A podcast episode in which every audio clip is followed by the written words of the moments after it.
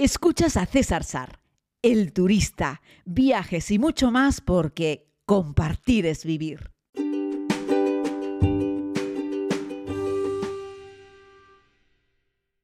Saludos a todos, querida comunidad. Aquí estoy de nuevo con, una, con un nuevo podcast eh, desde Moldavia, en mi último día aquí, allá por la, por la noche, ya. Serán las seis y así de la tarde, pero será de noche cuando despegue este avión de Wizz Les recuerdo que llegué, pues eso, hace una semana con un vuelo a 50 euros eh, ida y vuelta por persona, sin equipaje, sin elección de asiento y la verdad es que es muy económico.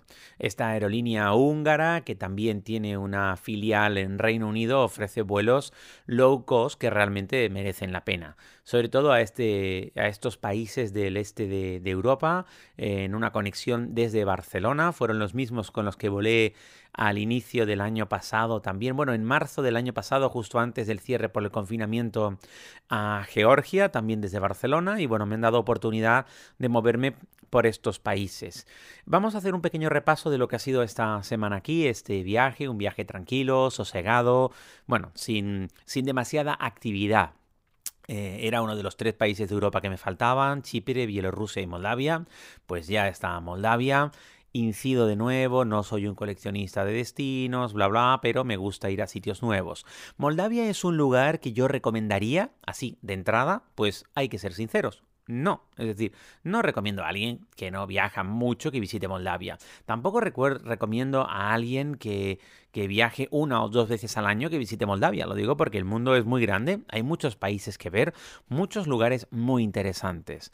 Porque Moldavia es el país más humilde de Europa, es también el país menos visitado de Europa. Recuerden que unos podcasts atrás les conté cómo fue la bienvenida, entre comillas, del policía de fronteras que estaba en el aeropuerto de Chisinau cuando aterricé muy tarde, a las 2, 3 de la madrugada, si no recuerdo mal, llegaba cansado y me encuentro un poli que cuando coge mi pasaporte me mira y me pregunta poco menos que qué demonios hago yo allí y le digo que hacer turismo y me dice que hacer turismo, si nadie viene a Moldavia a hacer turismo, me decía él y estaba así un poco desconfiado, un poco retador o un poco irónico, no lo tengo muy claro, porque los moldavos son gente así un poco seca, ¿no? Esto me lleva a recordar que mira que hay sitios del mundo en el que uno dice la gente de ahí es encantadora. Bueno, la gente de aquí es buena gente, he tenido muy buen trato por parte de todo el mundo, pero son secos, son agrios, son así duros de entrada, no sabes si, si están contentos o están tristes. En eso son un poco japoneses, son bastante inexpresivos.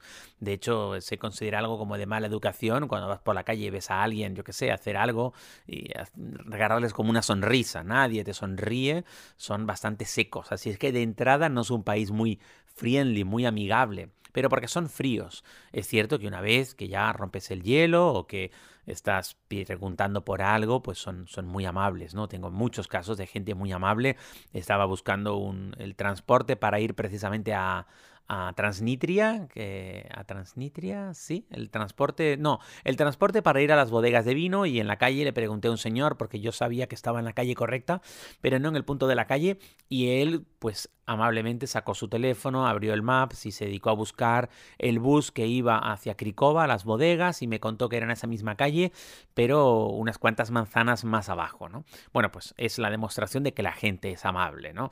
Eh, ayer he lavado ropa porque salto de aquí a Irán y necesitaba lavar ropa para no llevarme ropa como para un mes, sino llevarme ropa solamente para cada viaje y luego lavar y descubrí que en el hotel había un laundry, una lavadora y una secadora que iba por monedas. Bueno, pues la chica me cambió, y luego aquello no funcionaba muy bien. Ella se encargó de todo, incluso ella me cambió la ropa de la lavadora a la secadora, en fin, un encanto de gente una vez que se rompe el hielo. Pero de entrada son una gente seca.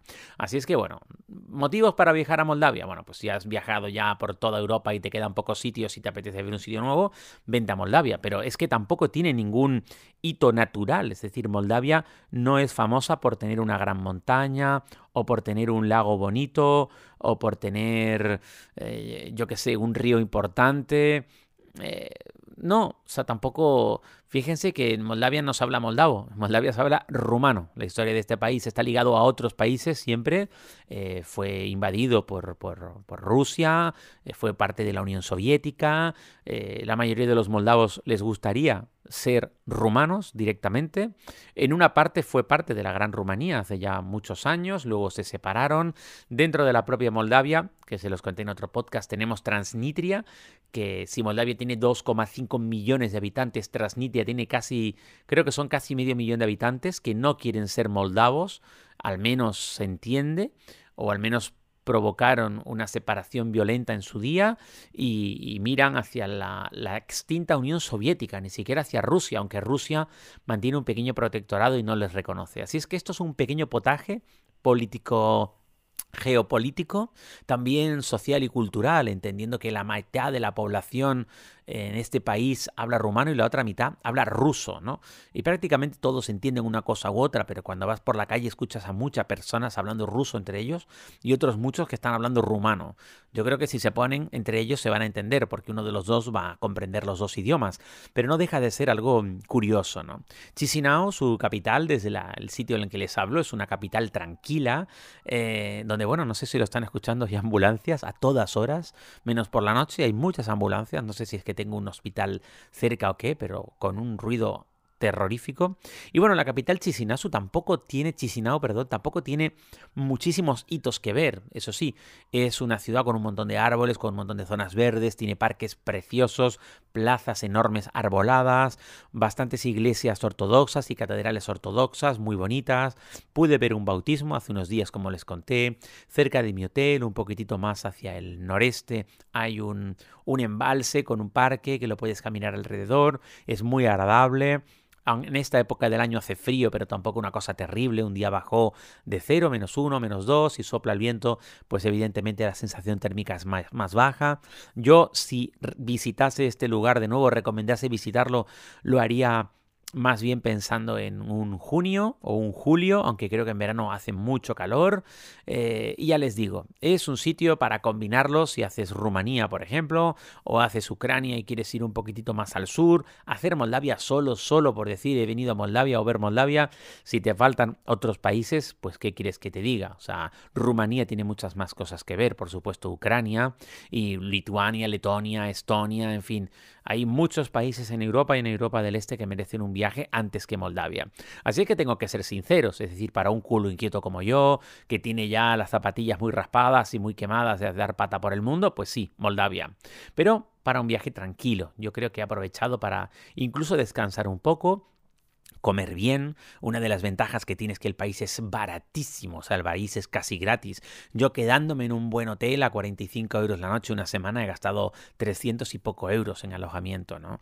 Y he querido dormir bien, es decir, si me voy a un alojamiento aquí puedes dormir por 10, 12, 15, 20 euros fácilmente, pero yo he querido en plan darme un lujo y estoy durmiendo a 42, 45 euros la noche en un hotel muy bueno, un hotel boutique, precioso, muy confortable en el centro, bien ubicado, buena conexión a internet una, cámara, una cama de primer nivel, en fin, un sitio muy cómodo. Aprovecho cuando voy a países muy económicos para darme caprichos, porque me va a costar infinitamente menos que hacer eso mismo, yo que sé, una habitación como esta en Manhattan no bajaría de los 350 o 400 dólares, ¿no? Con este tipo de confortabilidad y esta localización, ¿no? Lo mismo para comer. He estado comiendo muy bien, muy rico, de todo tipo, comidas saludables, les encantan los cafés así estilo francés. Es un sitio en el que sí hay un par de McDonald's, pero no muchos, no hay Starbucks, no hay muchas tiendas de cadena, es todo bastante auténtico, pues las boutiques de ropa son locales. Me gusta, me gusta, en ese, en ese sentido me gusta mucho encontrar pequeñas cafeterías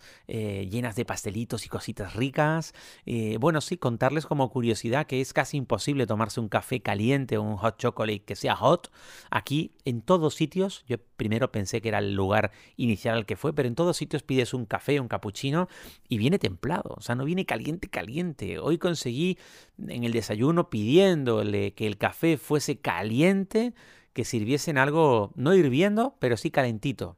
Ya les digo, es un handicap que tienen, no sirven, no sirven ni siquiera la comida tampoco muy caliente, está todo como templado. Desconozco por qué, pero así es en todas las cafeterías que he ido, pero ya les digo, tienen muchos pequeños rinconcitos donde sentarte a tomar un café y a disfrutar, simplemente ver pasar la vida. En casi todos los lugares hay conexión a internet, el transporte público es barato, no regalado, así es que bueno, en ese sentido es un país muy fácil, muy muy económico y si además vienes en una aerolínea low cost como he llegado yo, tengo que hacer números, pero es que este viaje me habrá costado muy poco dinero eh, la semana entera que he pasado aquí. Ya les digo que no he puesto ningún reparo. También es cierto que no he comprado souvenirs. De hecho, no he visto ni una tienda solo de souvenirs. He visto algún artesano que vendía alguna cosa que ponía Moldavia, pero de resto no hay ni tiendas de souvenirs. Hay una oficina de información turística en San Estefan, la calle principal, que la miras desde fuera y está bastante desangelada, ¿no? Así es que bueno, ya les digo, es un país curioso eh, que yo de entrada no les invito a visitar, sino están ustedes muy curtidos y tienen como una necesidad imperiosa de visitar, por ejemplo, la anécdota del país que es Transnistria, o si quieres visitar las dos bodegas más grandes del mundo, donde ya les digo, tengo mis dudas de que produzcan los mejores vinos, solo que producen muchos y los guardan en unas cuevas enormes, ¿no? Es, esa es a grosso modo la curiosidad de las bodegas de Moldavia. Así es que con esta sirena que se escucha al fondo, voy a despedirme porque tengo que ir preparando mi equipaje ligero, corazón contento, porque esta tarde noche emprendo vuelo a Barcelona, allí dormiré hoy y mañana volaré a Madrid, porque de Madrid mañana emprendo una nueva aventura. Irán, la antigua Persia, me espera. Pero eso, querida comunidad, lo contaré en otros podcasts. Espero que estén muy bien, que sean muy felices y no se olviden de vivir.